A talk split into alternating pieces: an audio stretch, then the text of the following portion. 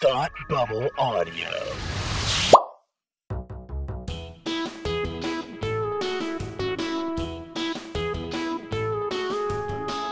Hi, I'm Kirsty. And I'm Kelsey. It's time to hate watch with us. Welcome to our variety show for sarcastic people who love Outlander. That's right. It's part three of the omnibus. Is it part three? Yeah, it's part three. It is. It is part three. We just talk about Outlander so much, it's hard to keep count. Right. And this week, we have a little segment we like to call Mark Me. Mark me. Mark Me. So, we're going to be talking about the things that stuck in our Outlander experience. And then we're going to be talking about something we've been teasing since the beginning of time. Mm-hmm. And we're finally going to address our feelings about Outlander versus Game of Thrones. Spoiler alert. I literally just blanked on their names. the Daves can suck it. The Daves. I was like, the Mats? The Marks? I don't know.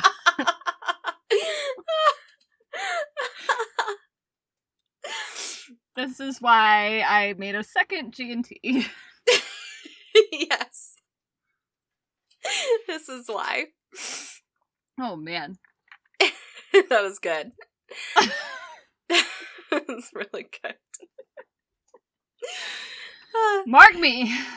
Mark me. um, and just like casual disclaimer, if for some reason this is the first time you're listening to an Outlander omnibus of ours, we talk about the whole thing, and so maybe that's spoilers, but I don't know. It is definitely spoilers. If you care, care. go away. Yeah, I mean, don't, but you know, Like just like back- proceed with caution, Yeah, and don't blame us if you hear something you weren't ready to hear, Yeah, that's Yeah. fair. because spoiler culture is so out of control that I can no longer judge appropriately what does and does not constitute a spoiler. I would say of all the omnibus episodes we've done, this might be the spoileriest. That's probably true. We're gonna get the most into like moments in plot and like details and stuff. So yeah, just like play it safe and don't get mad at us. Yeah, You can get mad at us for our opinions, just not for our spoilers. yeah. You can shout at us all you want at Hate Watch with us. Shameless plug. I imagine that we'll say some controversial things.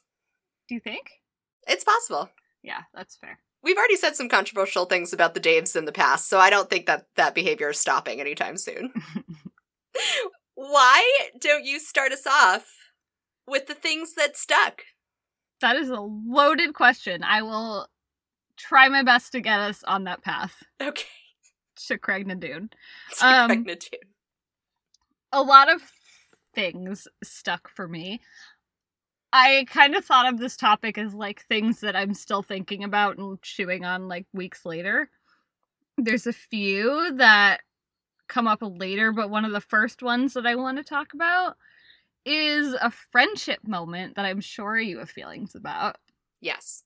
when Jamie is taken by the Redcoats in season one, and Claire and Murtagh search for him. Uh huh. And uh, there's been enough said about like how it's that episode is not perfect, Yeah. but that was one of the first moments that it kind of hit me in a couple places, like friendship side and romantical side, like the lengths at which they go to hmm to try and find him and be reunited. So basically, this trip that they take, it's Murtagh's idea. He like finds Claire searching for Jamie, and he's like, "Stop everything you're doing because it's bad. Yeah. You're, you're bad at this." You're ruining everything. Right. And he decides that they should go do this like traveling fortune teller slash dancing singing show. It's a little buck wild in a time without social media. Yeah, but it's so smart too because like they can't just go around being like where's Jamie because he's wanted. So they have to come up with this thing that he could ask about and like hear about and be like, oh, the Sassenach, like, okay. Except that's how he got captured. Like he got captured because of bad intel as he was trying to get to them. True. It is their fault a little bit that he ended up in Wentworth. Shh. Fair. But Not for lack of friendship though. it's not yeah, it's not on them, I guess, in the long run, right? No, no, it's not. It's not directly their fault. Yeah, I just thought like so they basically do this thing and they travel through all of Scotland in theory. At least all of like their region of Scotland. Uh-huh. And they do this every day and they go to different places and like they do a good job of showing like how much time has passed and how much work it is Yeah. to keep up this act and neither of them ever want to stop doing it until they like find Jamie and I think that was just a good moment of both Claire and Murtagh like bonding over the cause Yeah. and also just like understanding the uh, lengths at which they will go to find each other and i think that plays long term as well That's fair. I think the like really lovely follow up to it is when they finally come across a group of people after they find out that he's been taken to Wentworth and they're trying to like rally the troops to help them break into Wentworth. And everyone's like, "No, that's really stupid." And they're like, "Okay, we'll just do it." And everyone's like, "You are going to break into Wentworth alone." And Claire's like, "Yeah." Yeah. So either help me or like let me die breaking into Wentworth. yeah that definitely is like a powerful piece of storytelling at that end of that season Yeah. It's an episode that I think I appreciate more in retrospect. At the time that I watched it, I definitely remembered it as three episodes. yeah I'm not even exaggerating. Like, I'm not saying that out of hyperbole. I literally remembered it as three episodes. And the only reason I realized it was half of an episode, not even a whole episode, is I was listening to Podlander yeah and the whole thing resolved in the course of one Podlander episode. And I was like, wait, I thought that was at least like two or three episodes. And then I went back and looked. The bottom line is, it was not fun to watch, but you're right that there was an impact there that I felt like then watching Murtagh in France. Yeah, and I think the other thing that struck me was that Claire kind of obviously hated it. Yes. Like she is not comfortable putting on a show or being a singer or you know like trying to do this whole act, but she'll do Right. it anyway. Right. And I thought of like what if I don't know, like what in what weird world like would we be forced in this position? And I'm like, I hate attention. Yeah. And I felt like on Claire's side with that, but at the same time, I'm like, well, I, I guess you do what you got to do. Yeah. It's true. Obviously, that whole search starts with Jenny too, which is a different, Right. probably mark me. Whole other whole other set of feelings right there. yeah, and there, there's a lot to this that I'm gonna unpack later, but. In season three, when she comes back into the picture, Yes. Jenny's like, I searched with her for Jamie and she would have never given up looking for him. Yep. And that had a lot of weight because of this whole sequence in season one. Yeah. That's such a powerful series. Like it's what, two episodes or so where Mhm. she's come back and they're at Lallybroch and Jenny is mad at her. Yeah. Just for that reason, because when when you last see Jenny before Claire leaves with Murtagh, Jenny says to her, like, I know I can trust you to do anything to find him. Yeah.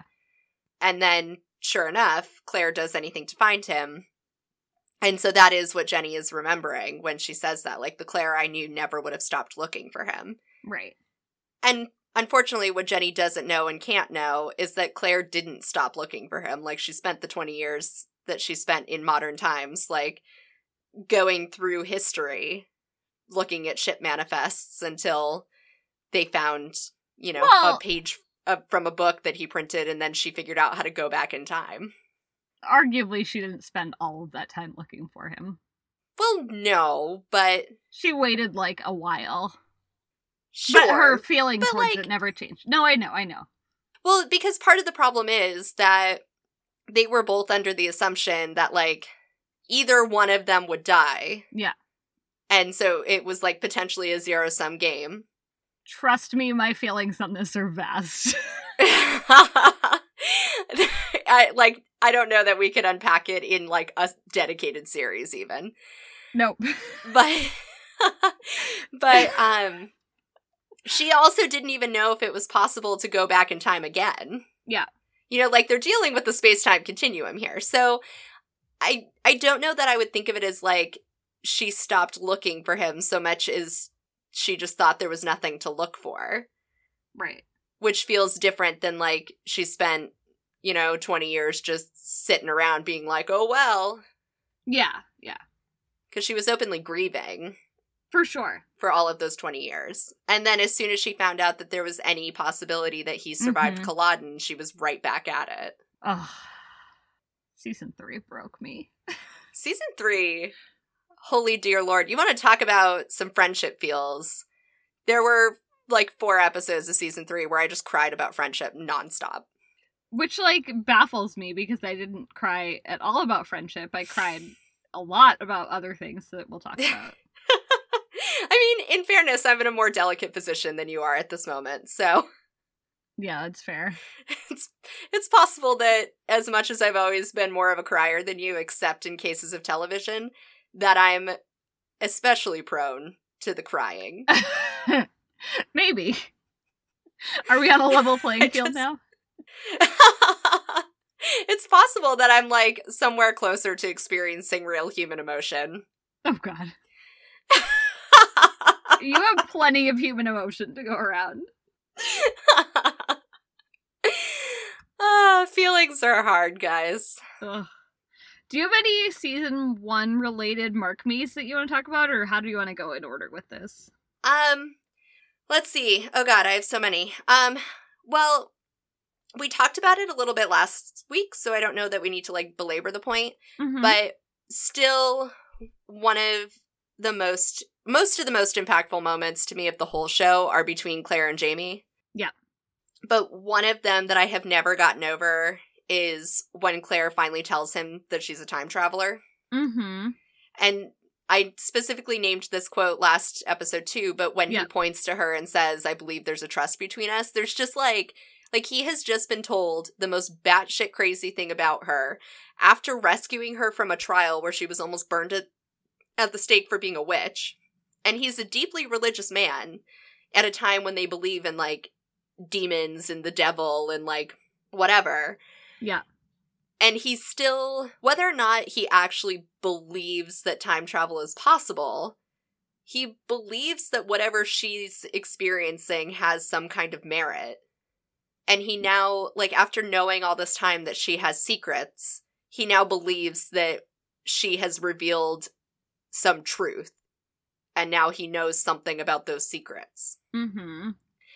and part of it is that from the moment Claire lands, no one trusts her and no one knows what her deal is, but everyone knows that there's something she's not telling them.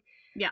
And like it starts even before people get to know her. So like Blackjack finds her in the woods and he immediately knows that something is wrong about her Yeah. and that there's something he's not she's not telling him. And this is what follows her for the whole series. And so to have not just someone, but her husband, who she barely knows, say to her like, "I actually believe this Yeah. after months of nobody trusting you."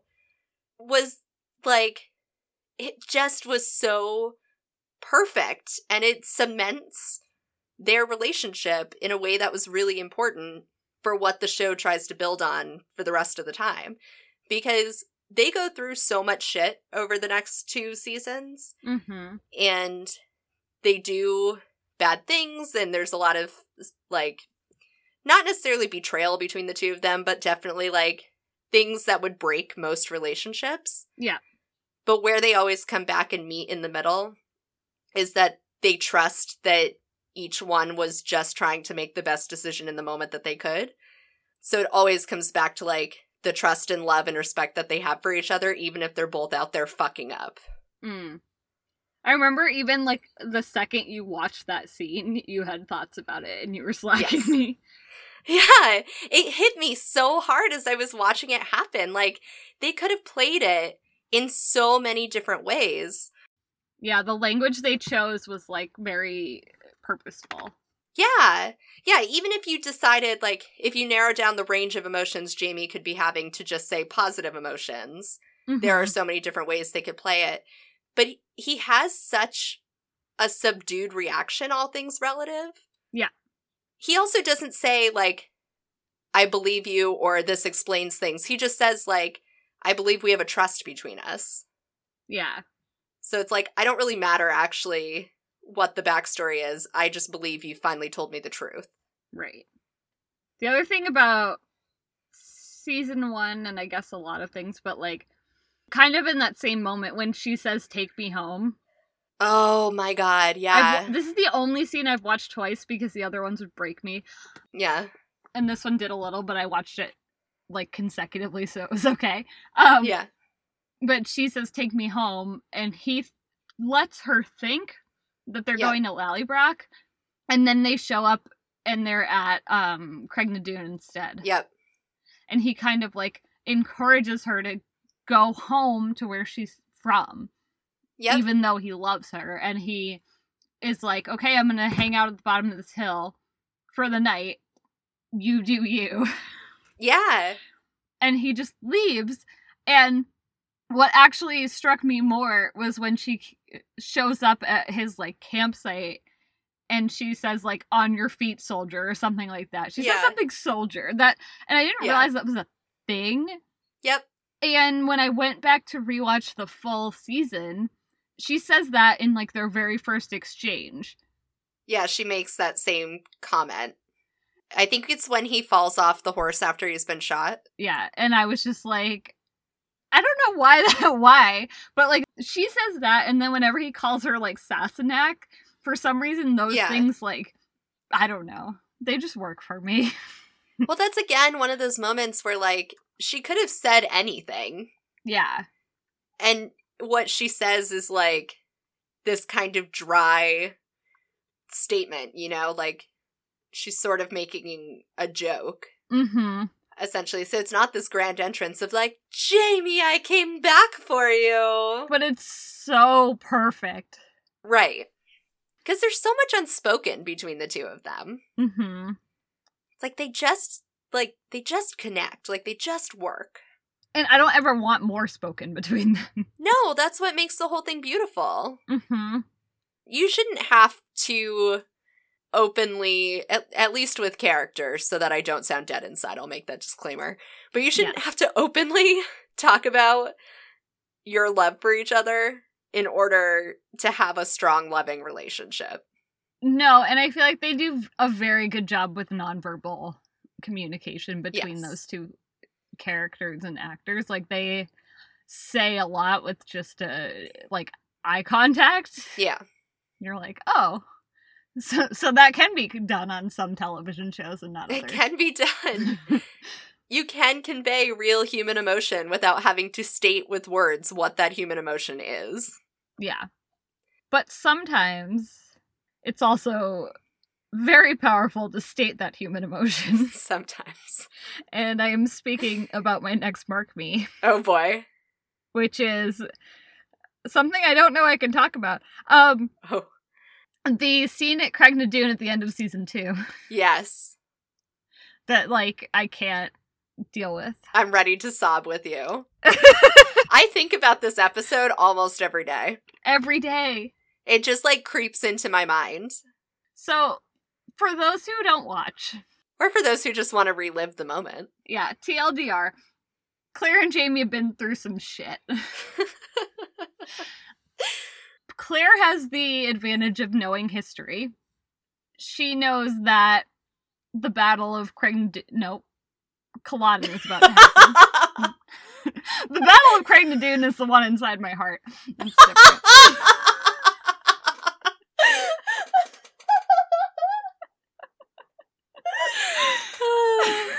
Well done. um, the Battle of Culloden is about to happen, and she knows that every clan in the Highlands basically gets demolished in this one battle, and presumably Jamie will also die in this battle, and they kind of have like tried to change history and have failed, and they're just like, okay, well, it's gonna happen now, and Claire is pregnant, and so Jamie says, You have to go back to your own time for the sake of like our child Yep. and yourself. And he's like, I'm meant to like die here, it's fine. This is what's gonna happen. And so right before the battle's about to happen, he takes her back to Craigh na Dun to go back through the stones. And that's where this scene happens. and it's horrible. It's so much. I sobbed and sobbed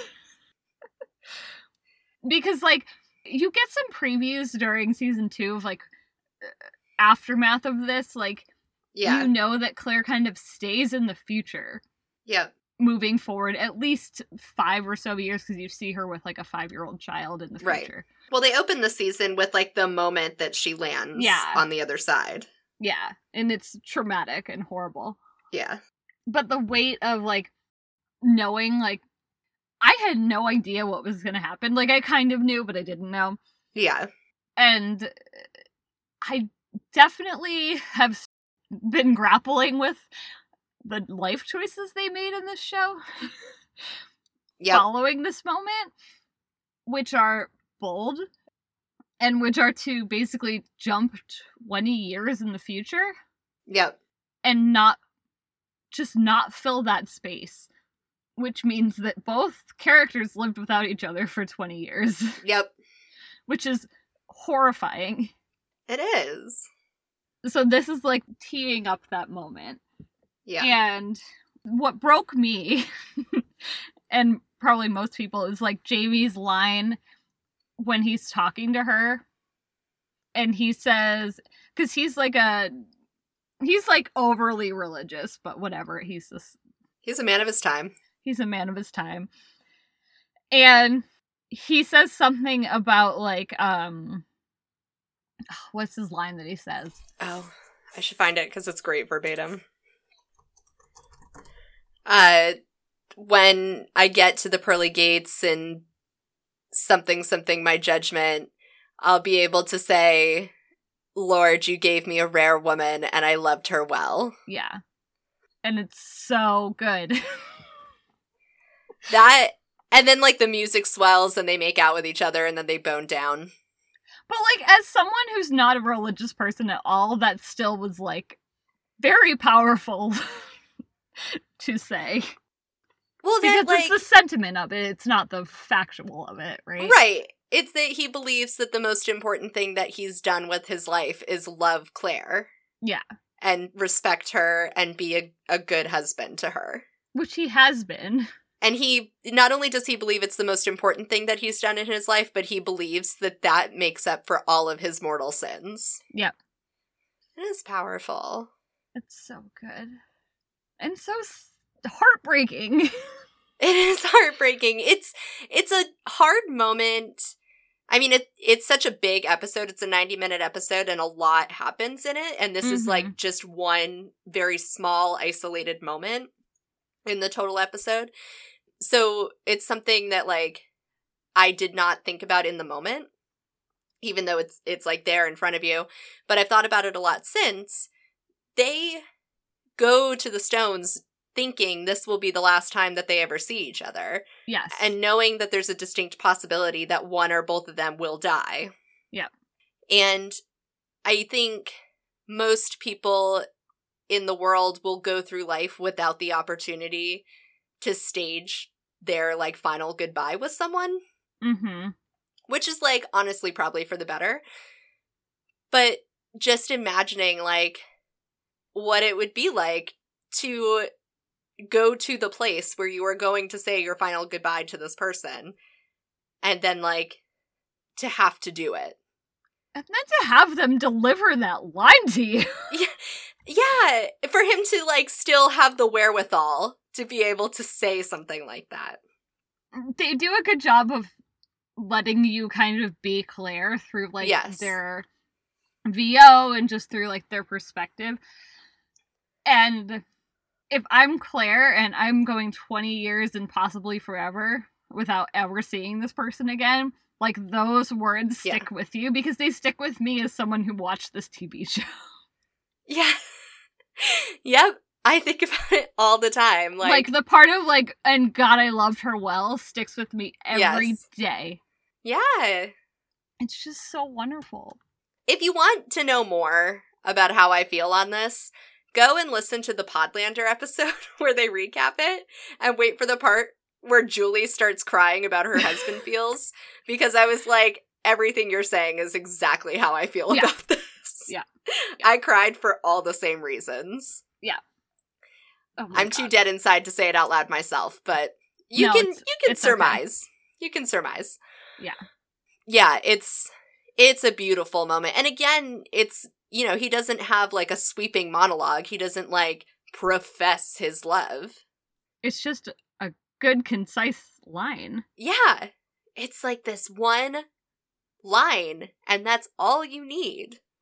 I also think the pacing of that episode is important because it's a 90 minute episode, but what they do really well is that the pacing is as frantic as you could imagine it may be Yeah. in a 1745 or whatever battle and like the events leading up to it Yeah. and you know that both of these characters have been up for like days yep.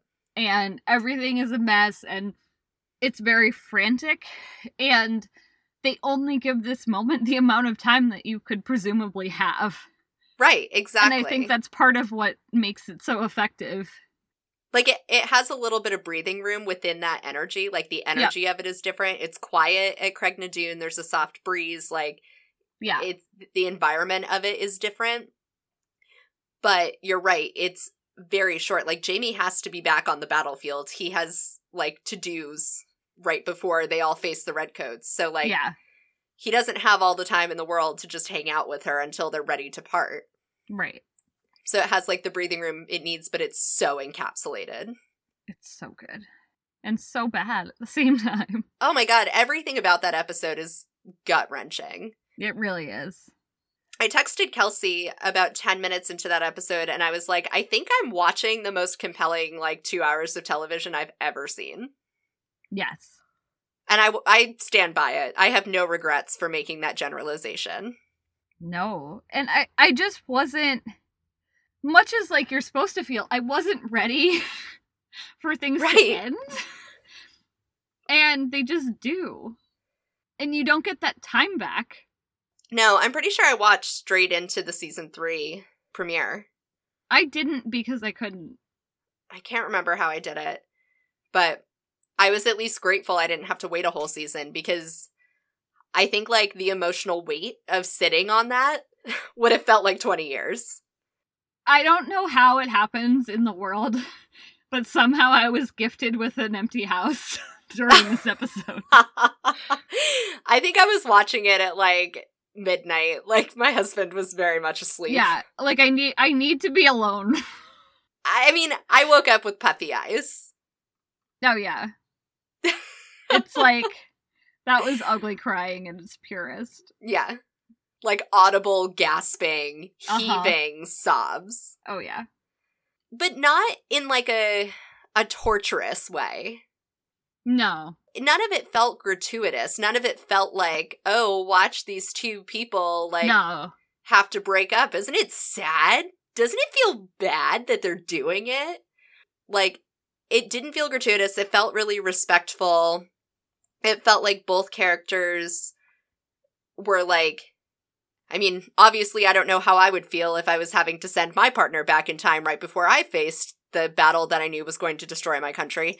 Right. But I'm assuming that it would be similar as when any two people are about to face a horrific moment where you're like trying to steel yourself to be like strong for the other person, yeah. Even though you're in the midst of like this total crisis. You know what I just thought of? What?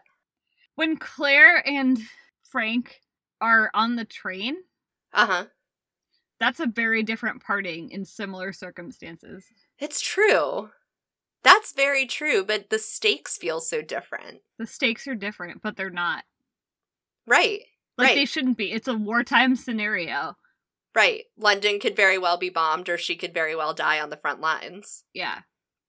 But they don't juxtapose them because they're not that heavy handed usually. they have some times in season three where they could use Sure, some yeah. reminding about that. Yep. But no, you're right. You're right. They she does experience that with Frank and they find their way back to each other. And it's an interesting thing to be able to reference. Yeah. Do you have any mark me's that you want to talk about next? Um I mean I have a ton here. All of which could probably get their own 48 minute segments. The one that I think I want to focus on, as long as we're talking about like lines that I think of like every day. Yeah. Uh, is from the Faith episode in season two. Okay. Another good 90 minute episode. Oh my god, an incredible 90 minute episode. So much happens. The pacing is amazing, the writing is amazing, the acting is like unbelievable. It's just Mhm. like kind of a perfect episode of television. Yep. Um so Claire had been pregnant with their first child and ends up miscarrying or they keep saying miscarrying, but honestly it's a stillbirth. yeah. And during, at the moment actually that she goes into labor, Jamie is dueling with Blackjack, Mm-hmm. and dueling is illegal. And uh, the police, or whatever the equivalent is of law enforcement at this time in France, Yeah. find them dueling and arrest Jamie and take him to the Bastille. And I don't, do they say it out loud, like, or is it implied that he's to be executed? Or is he just gonna like live in the Bastille? yeah, it's just implied. They don't say it. Yeah. The the bottom line is that like it is not good for him to be caught dueling. It's not like all the other times that he ends up in jail and just like magically gets out. Right. Um With a pube beard. with a pube beard. so um Claire goes into labor as she goes out to the woods to make him stop dueling. And she ends up at the hospital where she has been volunteering mm-hmm. And so, blah, blah, blah, the child dies. Claire eventually gets out of the hospital. And at some point during her time in the hospital, she has a conversation with Mother Hildegard about how angry she is with Jamie. Yeah.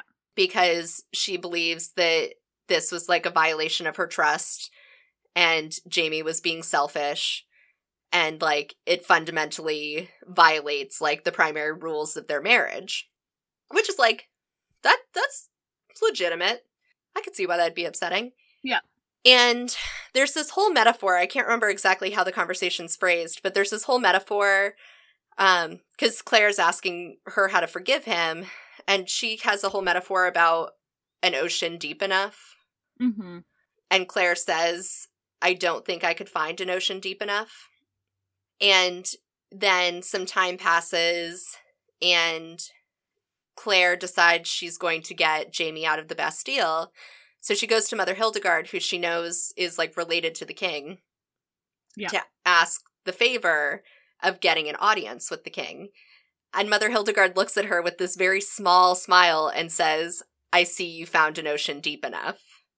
I never picked up on that, and I love it so much. that like every once in a while I'll be like driving or something and Mother Hildegard saying that will like come into my brain. wow. It's like it's such an incredible moment for so many reasons. yeah. I'm like awestruck a little bit. Yeah, isn't it incredible? I'm so excited for you to watch that episode again because especially in an episode with so much emotional turmoil, it's almost like a little bit of a balm Mm. You know, it's like this moment of like of her saying to Claire like you can heal from this. Mm-hmm. Like you have found an ocean deep enough. You will get over this. And I can't I wish I could remember what Claire's response was. It was something kind of snappy. But What a good metaphor. It's a beautiful metaphor. I wish I could remember the original quote too that the metaphor comes from, but just go and watch the episode. But it's a beautiful moment in terms of Claire and Jamie's marriage and like the bedrock of their marriage Mm-hmm. because you can understand why Claire felt such a profound amount of hurt Yep. at Jamie's decision to pursue this duel. And of course, Mhm. at the time that she goes back to ask this favor to see the king, she's found out why Jamie pursued the duel, and it was because, um, you know, Blackjack sucks. And Right. did bad things to Fergus. And so, like, you know, things are different now. But she has this sort of layered realization that, like, she needs to trust Jamie. Jamie did this thing, but not without his reasons. He was doing it out of good intentions. It wasn't about his selfish desire versus her selfish desire. She realizes all that she's asked of him and how unreasonable it is there's just like so much happening in the moment that she decides to forgive him. Yeah. And then she goes on to have, when he has the pube beard, have the conversation with him. And there's so many quotes from that conversation, but she starts to tell him how angry she was with him and how much she hated him. Mhm. And she's really frank and almost like mean with him. yeah. And he doesn't even blame her. He's like, he just lets her have her anger and own it. And then she completely turns it on him and says that she realized that all along she was angry with herself because she Yeah. wasn't letting him have the one thing that would give him closure, which is killing Blackjack, because she was afraid that it would mean Frank would not come into existence in the future. Which was selfish. It was extremely selfish, and that was her whole point. Is like we ha- we both had our motivations, Yeah. and we both made bad choices because we were being selfish. Mm-hmm. And and what she was owning is like me being selfish put you in a worse position, and ultimately both of us being selfish caused us to lose our daughter. Yeah. it's just like there's It's a good episode. it's it's so good and it again like they put so much in it and they punctuate it with this like really understated but pivotal emotional moment between the two of them that's just about their marriage Yeah. That's what all the best stuff is, though, truly. yeah it's i mean it's what the story is ultimately about Right. but man they do it well sometimes That's a good segue to my last mark meet that I really want to talk about. oh i'm ready That I've been sitting on for weeks. weeks You know about it already. do i But it, it's the one that broke me completely. okay I don't think I've ever had a moment like this watching any content ever. Okay Um, in season three, uh-huh Claire has come back to the 1700s and she is at Lallybroch with Jamie. And they've been together for like a week, maybe? uh-huh Not very long at this point. And she finds out that Jamie's been lying to her and that he married Laoghaire, uh-huh which is a, a horrible realization. Kelsey in particular had a very hard time with this. I'm st- I'm never gonna get over it. Oh my god. Oh, it's so bad. Um, but what like broke me was they have this huge fight following this moment where Laoghaire kind of like bursts in and is like, "That's my husband." And she's like, "What the fuck?" And rightful, rightfully so because they've been together for a couple days and he hasn't like cared to mention this fact. right. There's a lot of a lot of baggage. And she like asked him and she told him it was okay if it was if he had been married or was married because she understood that they were living their Yeah. own lives. Like Yeah. she addressed it head on Yes. when she first came back. Yes, and so they're having this big like blowout fight, and she's like, "Fuck this! I'm out. I don't want it." And they're yelling at each other, and he says that y- you left me, Uh-huh. and I am broken by that Really? because I felt like Claire was me in that moment. Yeah. I got so upset as if he was yelling at me, Yeah. which I've never experienced. And I was like, she didn't leave you. Did you have like the knee jerk reaction of like you made her leave? Yes. Cuz I I literally said that out loud to my screen when he said that. Right. Because it, and I understand the impulse to say that.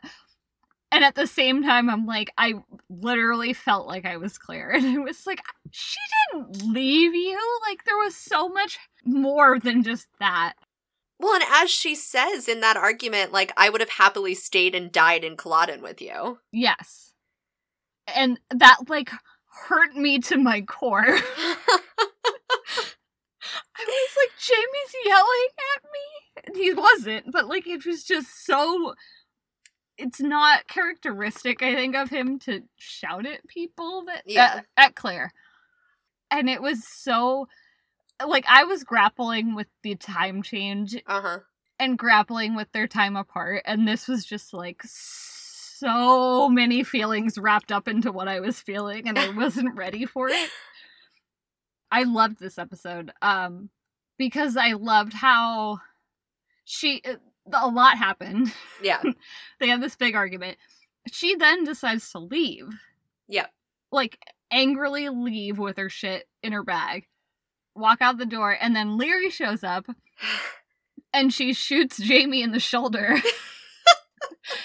and Claire's still so rightfully angry. yes. And she's now like, fuck, now I have to deal with this shit. and like, we've seen so many times where she's like worried about Jamie. And in this moment, she's like, might die. I don't know. she's like, gonna do it anyway. And she's so salty. So rightfully salty. I just like had a lot of feelings during that episode.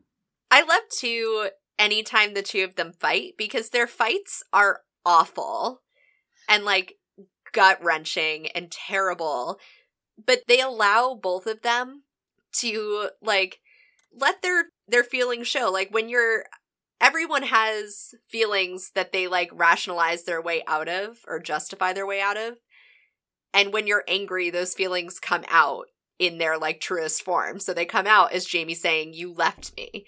Yeah. Even though in his rational mind he knows that he made her do it, she had to do it for their daughter, like all the stuff. mm-hmm. In his soul, he's like, But you still left. And he knows how awful his life was after that happened because he was alone and shit went real south for him. And I'm so sad for him. Like, Yeah, it's no so one sad. wins. No one won. And you could see how, when left only with his imagination, he would believe that Claire going to the future where it's safe to be with a husband who can take care of her is better than what he experienced. Mm-hmm. And I will also defend that point of view. Because while Claire lived a miserable life, she was not a slave. Yeah. She was not a prisoner, No. etc., etc.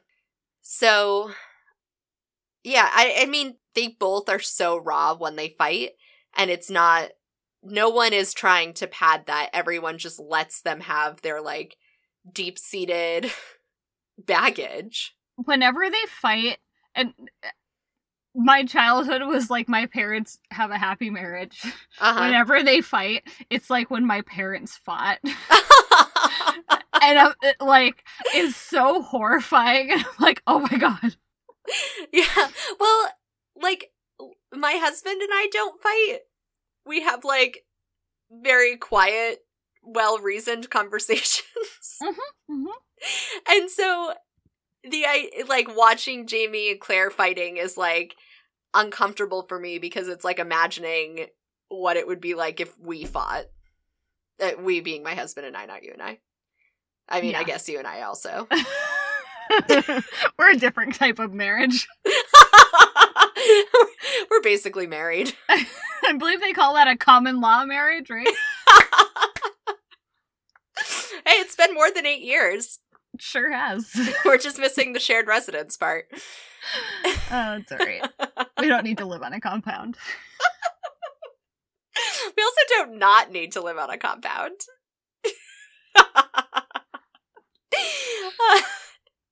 but yeah, I mean, I I grew up in a single parent household, so I didn't really have to deal with the like mom and dad fighting, are they going to get divorced thing. But it does hit me in like the husband feels place where it's like, can you imagine being that angry at your spouse and then and you're like fighting and you have your feelings and whatever, and then they come out with a nugget like that where it's not just like, wow, are you wrong? But it's also like, look at how deeply hurt this person is. And you have to deal with it while also putting them on blast. Yeah, I think that's what got me was like they were both mad for the right reasons. Well, that's the other thing about when they fight is most of the time both of them are right. Yeah. And both of them are also wrong because that's the only way both of them could be right. But most of the time like it's a fair fight. It was so fair. And it just like I don't know. It it broke me. Yeah. I think too because the foundation of their marriage is like honesty, like they don't keep secrets from each other. Yeah. They always like lay their cards on the table. Yeah. And so if they get to the point where they have to fight to clear the air, it's because that that fundamental piece broke down, Yeah. which was the whole point of the Laoghaire fight. Mhm. But also like it, it was a little relieving, I guess, Yeah. because there was so much unspoken tension between them Yep. For the like the couple of episodes that had passed since they'd Yeah. been reconnected and like getting that all out on the table was like I, like I was tense watching it and I didn't even know why. Yeah. it was like, "Oh, it's because like Jamie feels this way and Claire feels this way and now I get it." Yeah. Yeah, from the moment that they're reunited, you can feel it. Like I think their reunion is so interesting because it was like the most awaited thing. I'm going to generalize, but happening on television that year, at least for the fandom and for us. and for us. And for good reason. Like they've been apart 20 years, you know that they're going to get back together this season, and so wondering how they're going to handle it is like a big moment of suspense. And I when it first happened, I didn't totally know what to think because it's Yeah. it's almost anticlimactic.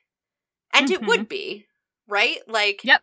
Yep. I mean, think about think about people who you knew like in college or high school who you haven't seen in like 3 or 4 years and you try to like get coffee with them. Everyone would be squirrely. Everyone is so squirrely because you have this moment where you're like, I don't know anything about who you are as a person. Yeah. And I don't know how to ask that question. Right. Except now it's the person that you loved the most in all of the world, and it's been 20 years. In two different centuries. With some serious misunderstandings. With the, the real misunderstandings in the meantime. S- And it takes most of season three for their relationship to really come back in a meaningful way. Hmm. And there's these little milestones, like the first time they have sex and the first time they fight, where you can feel some of the barriers starting to drop. Yeah. But it's such a slow build until they get to a place where you feel like these two people are back in sync and understand each other again. Mm-hmm. That's part of what makes it so hard. It is because now you're in the emotional slog with them. Yeah. This is all a sign of really, really incredible writing. Unbelievable. It's unbelievable. It's such a visceral show.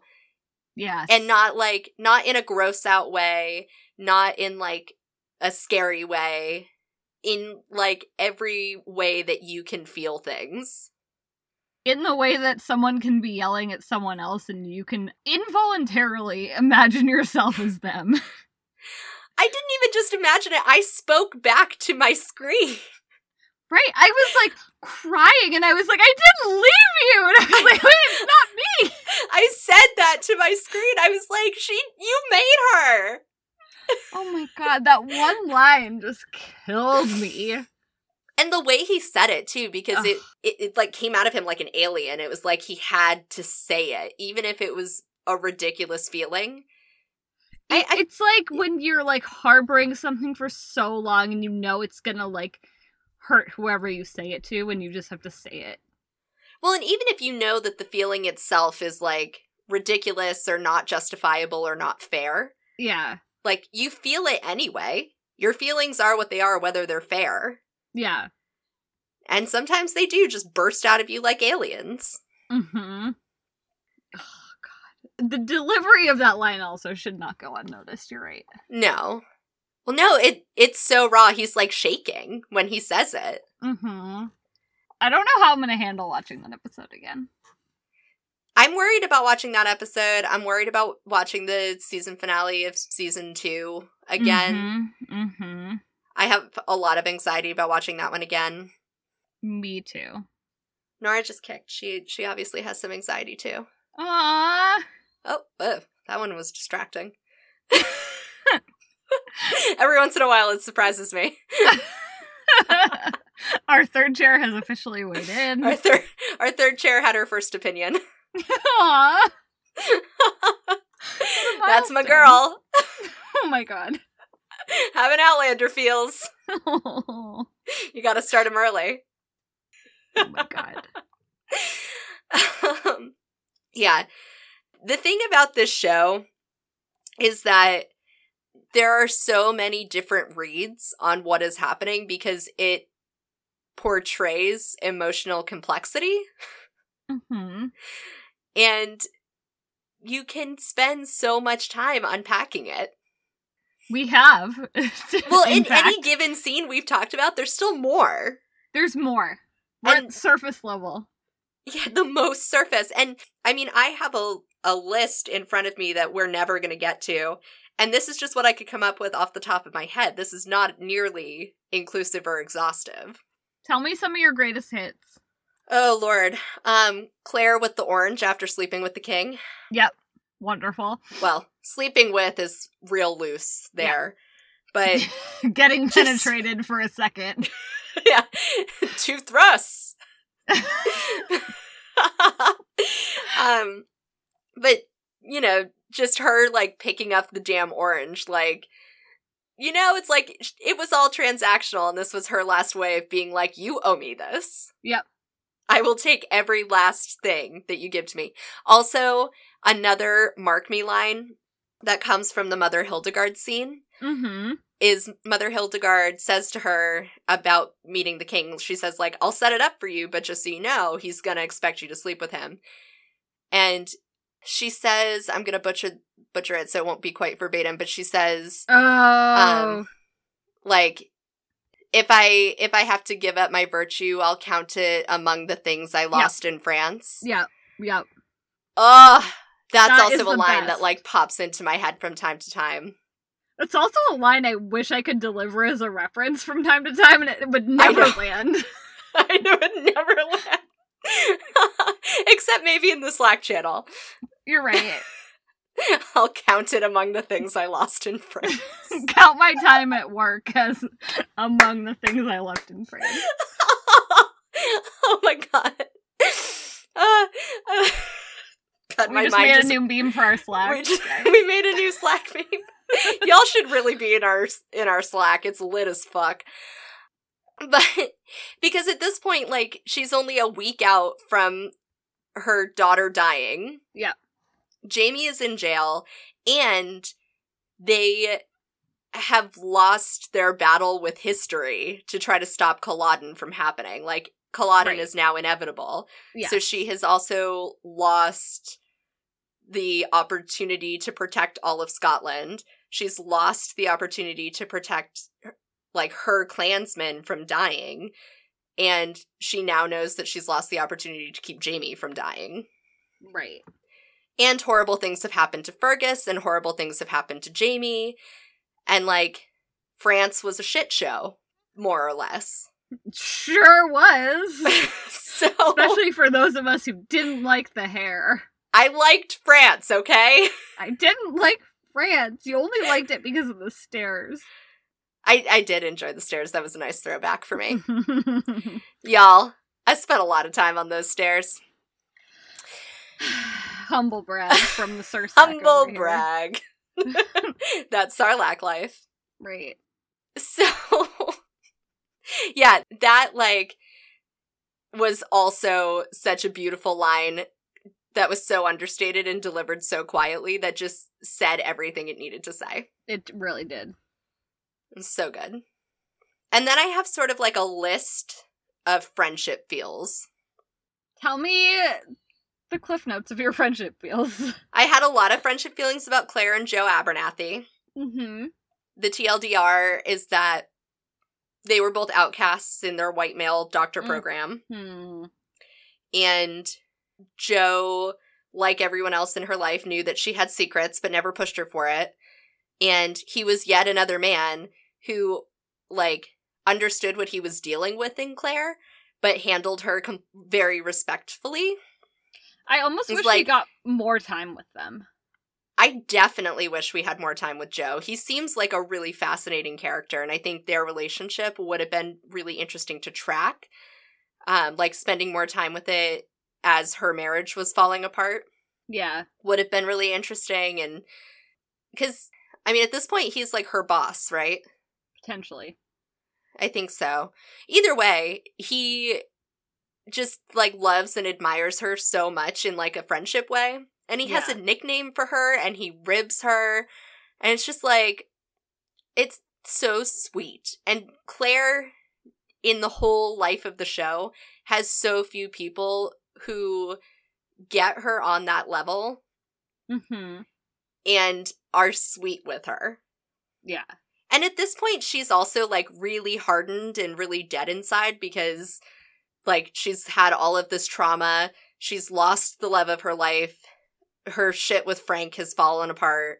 So her life is like pretty miserable and she has no interest in like human relationships, but she has Joe. That's all you need. That's all you need. Uh, Murtagh and Jamie post Wentworth when they're at the monastery. Yeah. Oh yeah. Oh my god. Oh yeah. That's another one that you could spend hours talking about. Even like I yeah.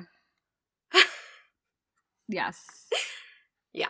Sorry, I just thought of a million things that happened in that episode. Yeah, right? That's another like packed episode. It's the episode after Wentworth, but it's it's also the season 1 finale. But it essentially ends up being the second episode of Wentworth.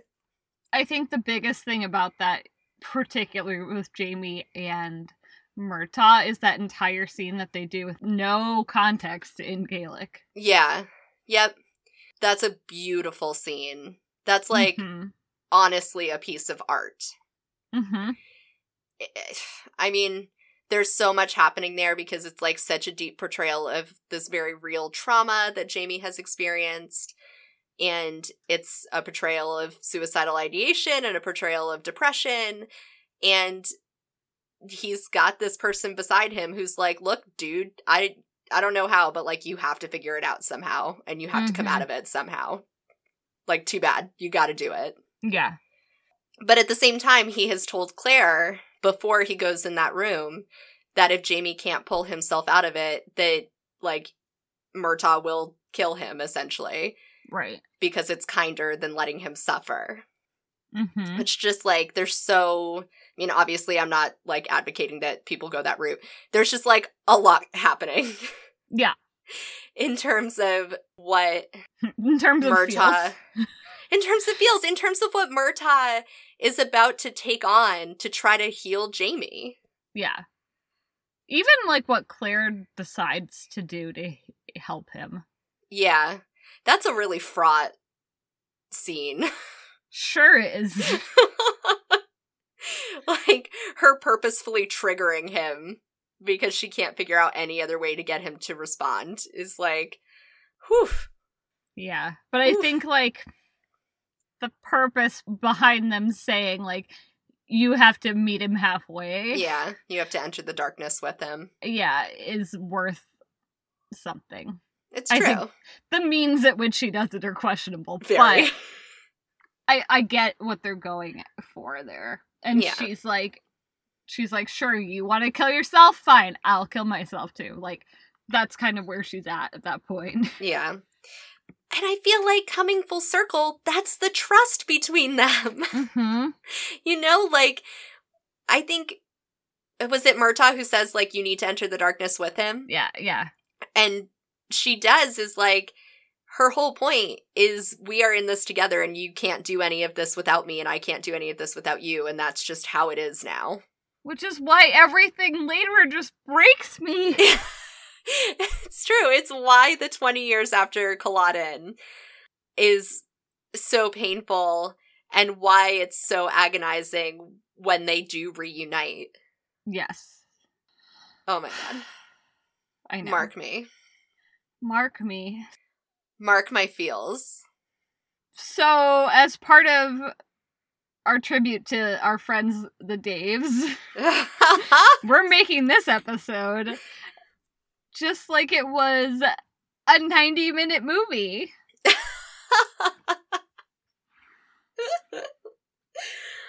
I'm not sorry for a second that we have spent an hour and 20 minutes talking about things that were important to us. no, because I feel incomplete. I have more I still want to say. Tell me more. We can fuck it. You want to make this whole episode about that? do you have more? Could you keep going? I could keep going. Okay. Guys, we're going to talk about Game of Thrones next. hey, that's how we get our fourth omnibus. yeah. There we go. I'm not sorry because I have enough to say about the Daves and I have enough to say about this. Yeah. Well, and like, there's just so much to feel. Because I don't have feelings about normal things, Yeah.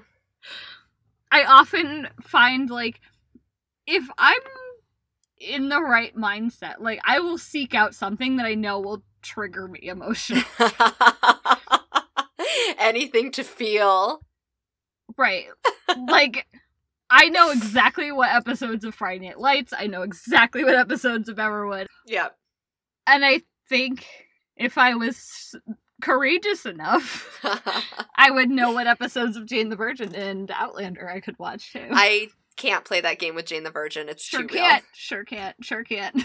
Too real. Can't do I it. don't know if I ever can. And I think like Outlander feelings are also very real and like hit very raw nerves and like can trigger me at any time, day or night. But there are certain episodes of Jane the Virgin that are too painful. Oh my god, yes. Because the thing with the hurt in Outlander is that there are other emotions mixed in with it. Yeah. It's like a vast emotional landscape. So there's like ways to process the hurt. hmm But the episodes of Jane the Virgin are just too much. Can we talk about the yes and? Because I cried for like an hour. Yeah. In which the omnibus becomes about Jane the Virgin. yeah. That's fine. I just couldn't. You know, that episode didn't hit me as hard as it hit you. Overall, it didn't. But I wasn't ready for more Michael. Yeah. I it's so funny that that's such an instant slug for you. I feel like it's not gratuitous, and I feel like some people could read it as gratuitous. Yeah. I just I felt like in last week's episode it was like just a little too quick and a little too clean. It was. Like she was placated way too easily by Raphael being like, "Nah, we good." But I liked the uh, the thematic ties That's true. That's true. and the fact that like she did get back with Raphael so quickly, and it was like, now this is what we're doing. Yeah. And I like that they give you that nod of like we haven't forgotten and she hasn't either. Like Yeah. Okay. that's where I was like, oh okay. That's fair. And I think that it was a plausible enough time for her to like take a second to be like, wait. Yeah, that's definitely true. It just wasn't the best job they've ever done of weaving in an emotional moment for her with like a life event. no, it it wasn't, but it worked for me. Yeah. No, that's fair. When you put it like that, it does like carry more weight. I just like that he never goes away Yeah. because Right. I think a normal person would have that reaction. Oh, for sure. For sure. Well, and if you want to segue back into Outlander, Hi, we're here. It's Hi. 1743. um, I mean, that's one of the things about season three and they're 20 years apart that is so hard is that they are openly dealing with grief during that time. And it's Yeah. a similar sort of thing where, like, the whole time that they're apart, they're grieving each other. Mhm. Even as Claire is married to Frank and she's trying to, like, have sex with him again and, like, get back into a marriage. Like, the whole reason her marriage falls apart is because she's grieving Jamie. yeah. And like Jamie has so much shit happen to him. Like he's in prison. He's an indentured servant slash slave. Oh, and then Willie. Willie happens. He's low key raped again. He finally starts his life of crime in Edinburgh. He gets married again. Like so much happens for him, and through all of it, he's grieving her. hmm and it's it's the way that like grief changes over time so it's not like he feels the same way about it that he did when he left her at the stones Right. and it's not like she felt the same way about it as she did when she was walking down the road the day that she came out of Craigh. Like grief wears over time. Right. but it's still the same thing and they're still processing it the way that like someone living with grief would. Hmm And I feel like eh, by taking such a hard stance that like we're gonna go twenty years in the future and you're, we're not going back. Yeah. Yep. Is like you feel that time that has passed more than I think you would if it was like relying on flashbacks and things Uh-huh. like that. It gives us a sense of lost time. Totally, because they don't really fill in the gaps. Right. They give you little snapshots, but they don't give you like here's what I did for 20 years. right, right. So it makes you appreciate like what they've lost along the way. And it's the same thing where like if you were reunited with someone after 20 years like it doesn't matter how much time you spend chatting like you can't recreate the time that you've lost. The Parent Trap taught me that lesson. well, like, not to be weird, but like, we talk nonstop all day, every day, and there's still parts of each other's lives we don't know about. Right. Kiersey's figured that out multiple times on this podcast. there's just so much lost time we can't make up for. It's true. And now, like, the fact that, you know, this fictional TV show is able to set up like an emotional landscape where you, the audience, can be like, I'm missing something here. I'm missing time spent with these characters. I'm missing this part of their history. I'm missing their experience. That's the whole point. Exactly. You see just enough to understand how they find their way back to each other. And that's like hard to stomach. It is. Uh, you have had such a hard time with it. I've had a very I've had a hard time with like even just like aging the characters because I'm like what happened to the hot sexy times like I, come on now. they get it back. They they get it but it's still like I can't the gray hair like there's just a lot it's just all reminders of the fact that they left each other thinking that they would never find each other again and like Yeah. just wasted all this time and I can't I can't even process what that must be like to think like I spent 15 years in this loveless marriage or whatever Yeah. and I spent you know wh- however long thinking that I'd never see you again and then you were there all along and now we don't get that time back Can you imagine like no the the scar that leaves on your relationship? no and that's why it like hurts me in season 3 Even just like if you stopped just at I never thought I'd see you again. right Like going your whole life believing this person is dead and does not exist. right They are dealing with such big things and like sure time travel is there, but it's so big. and like it's so unknown Uh-huh. like Claire's like I think I touched the stone and I don't know Yeah. like that it's not like a known thing that she's like I can travel back and forth whenever I want Well, and she has like that whole monologue in season one when she's trying to figure out if she can get back Yeah. to Frank, where she's like, What if I touch the stone and it takes me to the 1500s instead of taking me to the 1900s? Like, right. We don't this, know. this could go any fucking way. Yeah. It's so much. But that's why, like, when she's angry at him, like in that same episode in season three, hmm and she's like, I'm here now, don't really know why, things are weird. And she's like, just got so much baggage. well, can you imagine how frustrating it would be to, like, think about everything Claire sacrificed? Oh, yeah, Like, totally. And she's she like, now I have to deal with this high school bullshit. of, like, daughter. Laoghaire likes you. Laoghaire likes you. well, there's that. And like, it's also not like they just fell back in love. Yeah. Like, she rationally knew that she could go back in time and they would have a hard time, like, getting to know each other again. But that's very different than being face to face with this person and knowing what it was like to be with them Yeah. and not having it immediately. Because there had to be a small part of her that just hoped that it would be easy. Oh, 100%. Even if she told herself it wouldn't be, there had to be some part of her that was like, it'll be easy. Yeah. And I don't blame her when she's like, I actually just want to go back to the rocks again. Never mind. Yeah, fuck this noise. Well, that moment when they're they're watching Ian on the island to while Mhm. he goes to get the treasure. Oh, yeah. That's the end of this one. Yeah. And she's kind of standing back, like thinking thoughts, and Jamie's up on the cliff, like, oh, this plan is going swimmingly. And then she's suddenly like, maybe we shouldn't be together. This is too hard. Maybe it shouldn't be this hard. Yeah.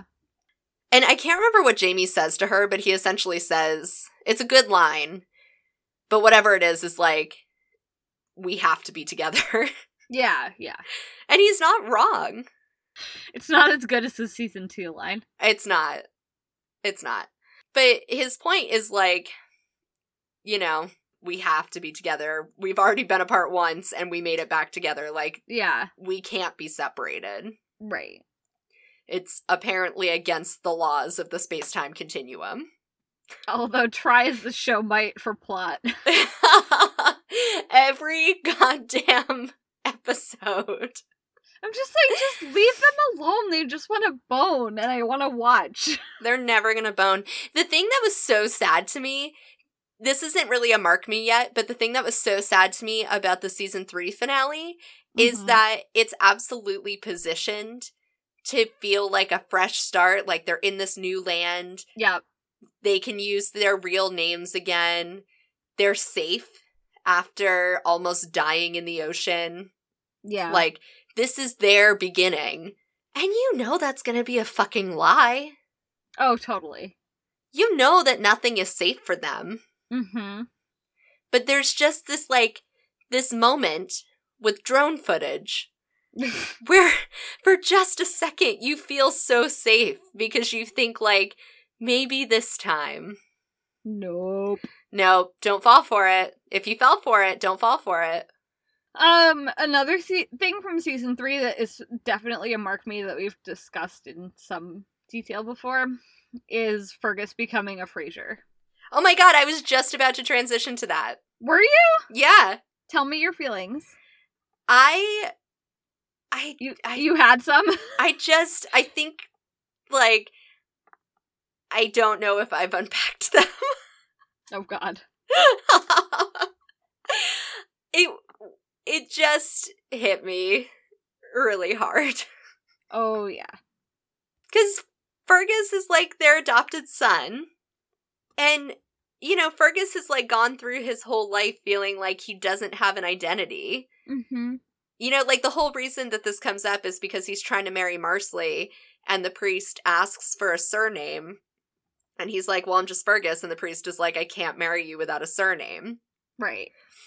And like, just stopping there before you get to the next part, like, how tragic is it that like Fergus has come into adulthood and like doesn't know who he is? Right. It's not like Retta where he's like, I'm doing this on purpose. Right? Right, he's like this little orphan boy who grew up in a whorehouse. But also, there's a lot of like. Jamie always wanted to be a dad. Uh huh. And he was a dad all along, and he didn't even realize it half the time. Yeah, he has like so many biological children that he's lost and hasn't gotten to have relationships with. But he did raise Fergus. And it's like he didn't even realize he was doing it. Uh huh. He did, but he doesn't. And it's like. It's sad, but it's also nice. Well, I think there's something kind of tragic there where what I'm about to say is tricky because I don't want it to be misconstrued.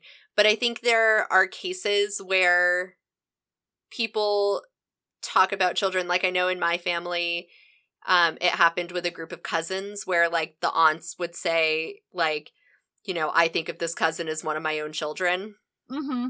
But obviously they were treated differently than the cousins who were the direct children.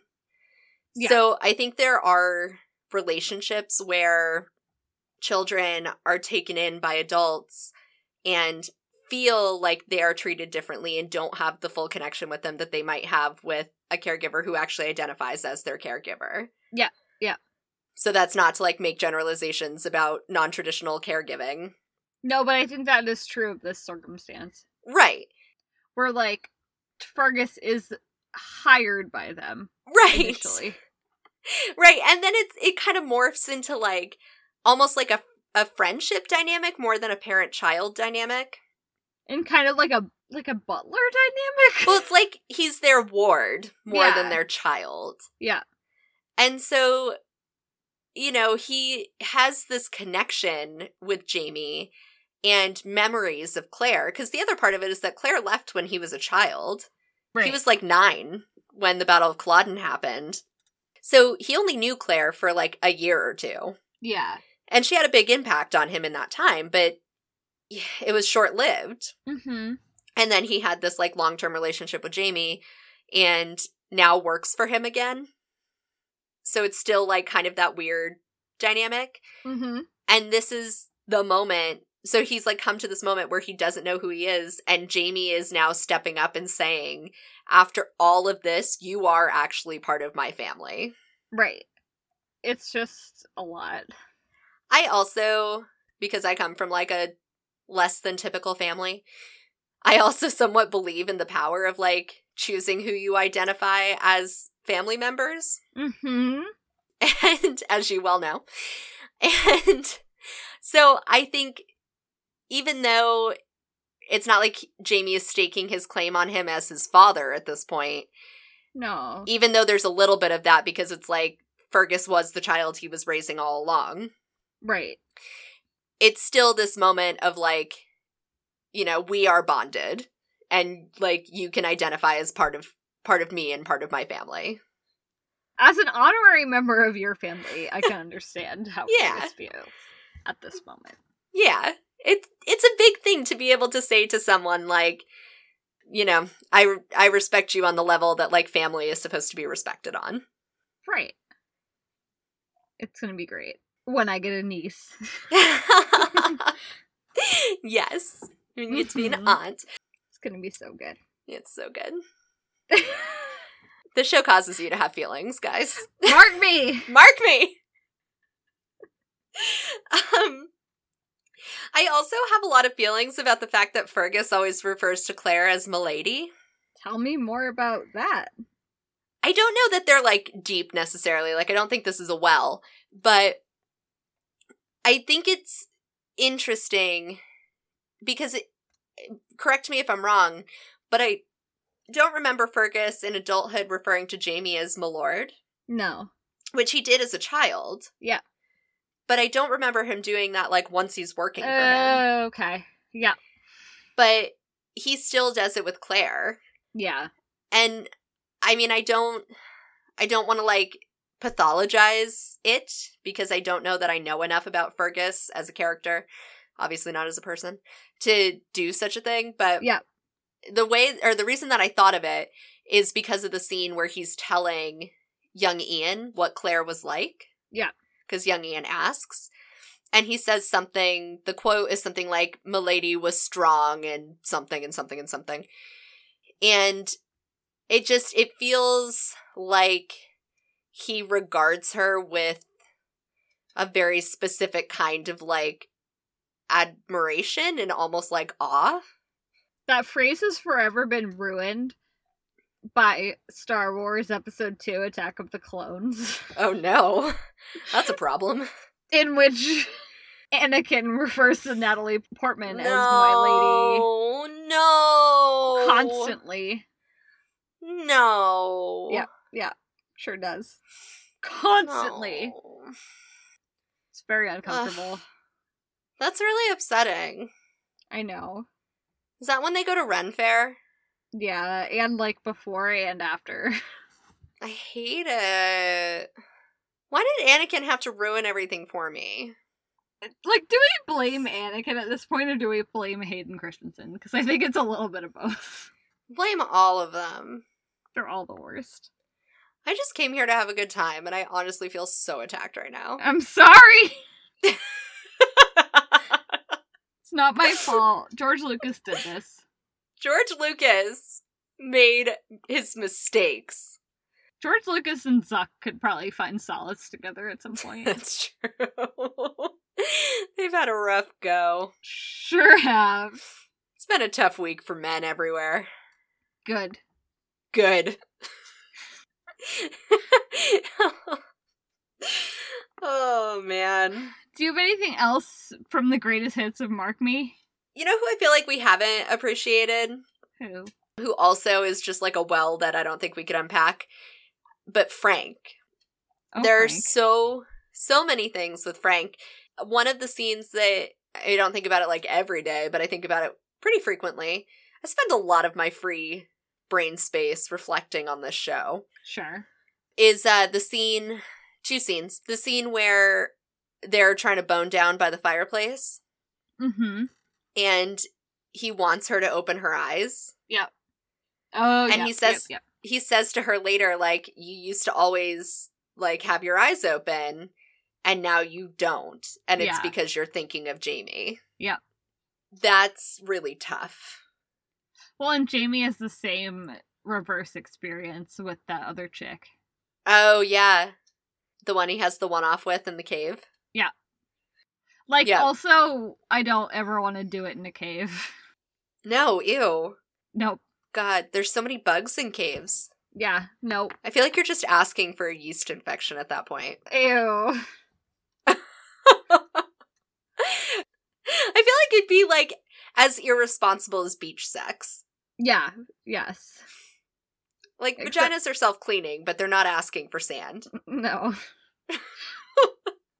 It'd be colder and wetter than beach It'd be very cold. It'd be so cold. And there's like moss and like slimy shit in caves. Yep. Yep. It just it seems it seems bad. it's a all mistake. It's a real real big mistake. And like he was hiding from the law, so like I know he wasn't up in like grand accommodations, but I feel like they could have played that better. Yeah. Oh, unrelated to Frank, and then we'll go back to Frank. But is uh the scene immediately after where they stage his return to Lallybroch so that he can be captured, oh God, yes. and Jenny is Sells not it. fucking playing. no. She's not even selling it. Every word she says to him is exactly what she is feeling. Yep. She's like, "Why did you do this to me?" And I'll never forgive you. Oh yeah. And what that's supposed to mean to the redcoats is like, I don't know, for crimes or something. Right. But what she's saying is because she didn't want to sell him out to the redcoats. She didn't want to let him go back to prison because she knows that he'll be executed. And he's trying to do it no, for the they good of didn't know they were executed at that point. Oh, okay. They knew that they were just like hanging out. Gotcha. That's why she- he decided it was finally okay. But she had to figure What? because she didn't. She didn't trust him to execute that plan. No, but they knew that they were no longer executing people who were part of the like Hmm. Jacobites, so that's why they finally did it. Yeah. Either way, she didn't want him to go back to prison. No. And she says something along the lines of like, "Why did you make me do this?" or Yeah. something, and that is so real. And again, it's like so visceral. Like you can see it in all of her body language that she is so angry with him. And when she says, "I'll never forgive you," I don't think I've ever believed a human being more. Nope. Nope. Not just because Jenny can hold a grudge, but just like everything about her in that moment, she fucking means it. Oh yeah. Yeah. It's like you really did it now. Such a nuanced performance. As always from her though. As always, she's fucking perfect. She's another one who we haven't appreciated. No. There's so many Jenny moments that stick out in my mind too. Right. But the other moment with Frank, because this all started off as Frank appreciation, Yeah. And I, I mentioned it in the last episode too, but I was yelling at Claire in the last episode when I mentioned it. But it, they're happily chatting at breakfast about life and stuff, and they're starting to Mhm. settle into their house, and it's starting to seem like, you know, maybe they could be happy together. They seem like they're in a good groove, and he reaches out to touch her stomach, and she shies away from him. Uh-huh. And he, like, his face gets so dark so suddenly Yeah. because in that moment he suddenly realizes that no matter what he does how much he provides for her how hard he tries she will never come back to him Yeah. No way. and after everything they've been through like being separated in the war coming back to each other her then disappearing and him spending years grieving for her which you also see and that's also really difficult Yeah. and then him getting her back and having this opportunity to do it all over again and it not working out like talk about the scars of that Oh yeah. I have a lot of Frank feelings. I have so many feelings about Frank because if the story had never been about Jamie, if it was just Claire and Frank's relationship, Mhm. Frank would have been enough. Yeah. Frank was a good husband in a very different way than Jamie is a good husband. Yeah. And they had to downplay Frank a tiny bit to make Jamie good. Their boning is not as hot. It's not as hot, but it's not bad either. No. I mean, Claire is getting hers. Sure is. He's he's a giving partner. But like uh, I I don't know. it's, It's, not hard the to get same. past BJR. Yeah, I mean that's not Frank's fault though. No, but it is kind of. you know, one interesting interpretation of Claire not wanting Jamie to kill Blackjack too soon because of Frank Mhm. is the interpretation, which I don't know that I believe, but I like it, that she was worried that if Frank died, she would never make it to the Stones. Yeah. And so she wouldn't go back in time and meet Jamie, and none of this ever would have happened. I feel like that's like one step too far. I agree. Like, I don't think she was thinking about it at that level of detail. Yeah. But as a third party who does have the time to sit around and think about the function of time travel, Yeah. it is fascinating to think. Right. Like, Frank, unfortunately, and this it's is where. just a stepping stone. yeah. And that's where Frank gets shafted.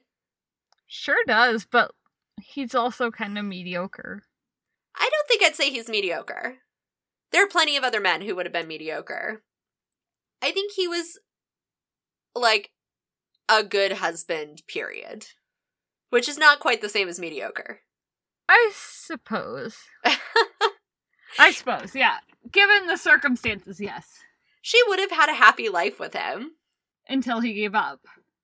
Or they gave up together. It would have been like a very settled life, Yeah. Which is like not her jam, but I think it would have been a happy life. Yeah. But she wanted to touch some dick rock instead, and now here we are. And now here we are. Anything else? That's all I have. All right. We definitely earned ourselves an extra omnibus, so you're welcome. You're welcome, guys. It's gonna be great. Game of Thrones coming at you next week. If you have any thoughts and feelings about things that are important that we missed from Outlander, You can send us an email with the subject mark me to hatewatchwithus at gmail.com. You can also just say mark me on Twitter if you feel Yep. like it. Uh, to hate watch with us, you can leave us a review on the Apple Podcasts area place that says mark me and give it five stars. That would be amazing. And we would that say would be mark me right back. Yeah. You can also find our friends at Thought Bubble Audio who may not get the reference of Mark Me. They are available across the internet at Thought Bubble Audio or Thought Bubble FM on Twitter. So find them, listen to them. They're great. they have a bunch of new shows coming out, and they also have a Patreon. Sure do. So hit that. Is that everything? I think that's everything Well, thanks for listening to us ramble. for two hours, which is a new Hate Watch record. Fuck me, I have to edit this. yeah. Oh boy. All right. Well, yeah. Thanks for listening. Tune in next week for the episode we promised you. Yeah. Goodbye. Bye. Fuck off, Daves. Fuck off, Daves. Mark me. Mark me.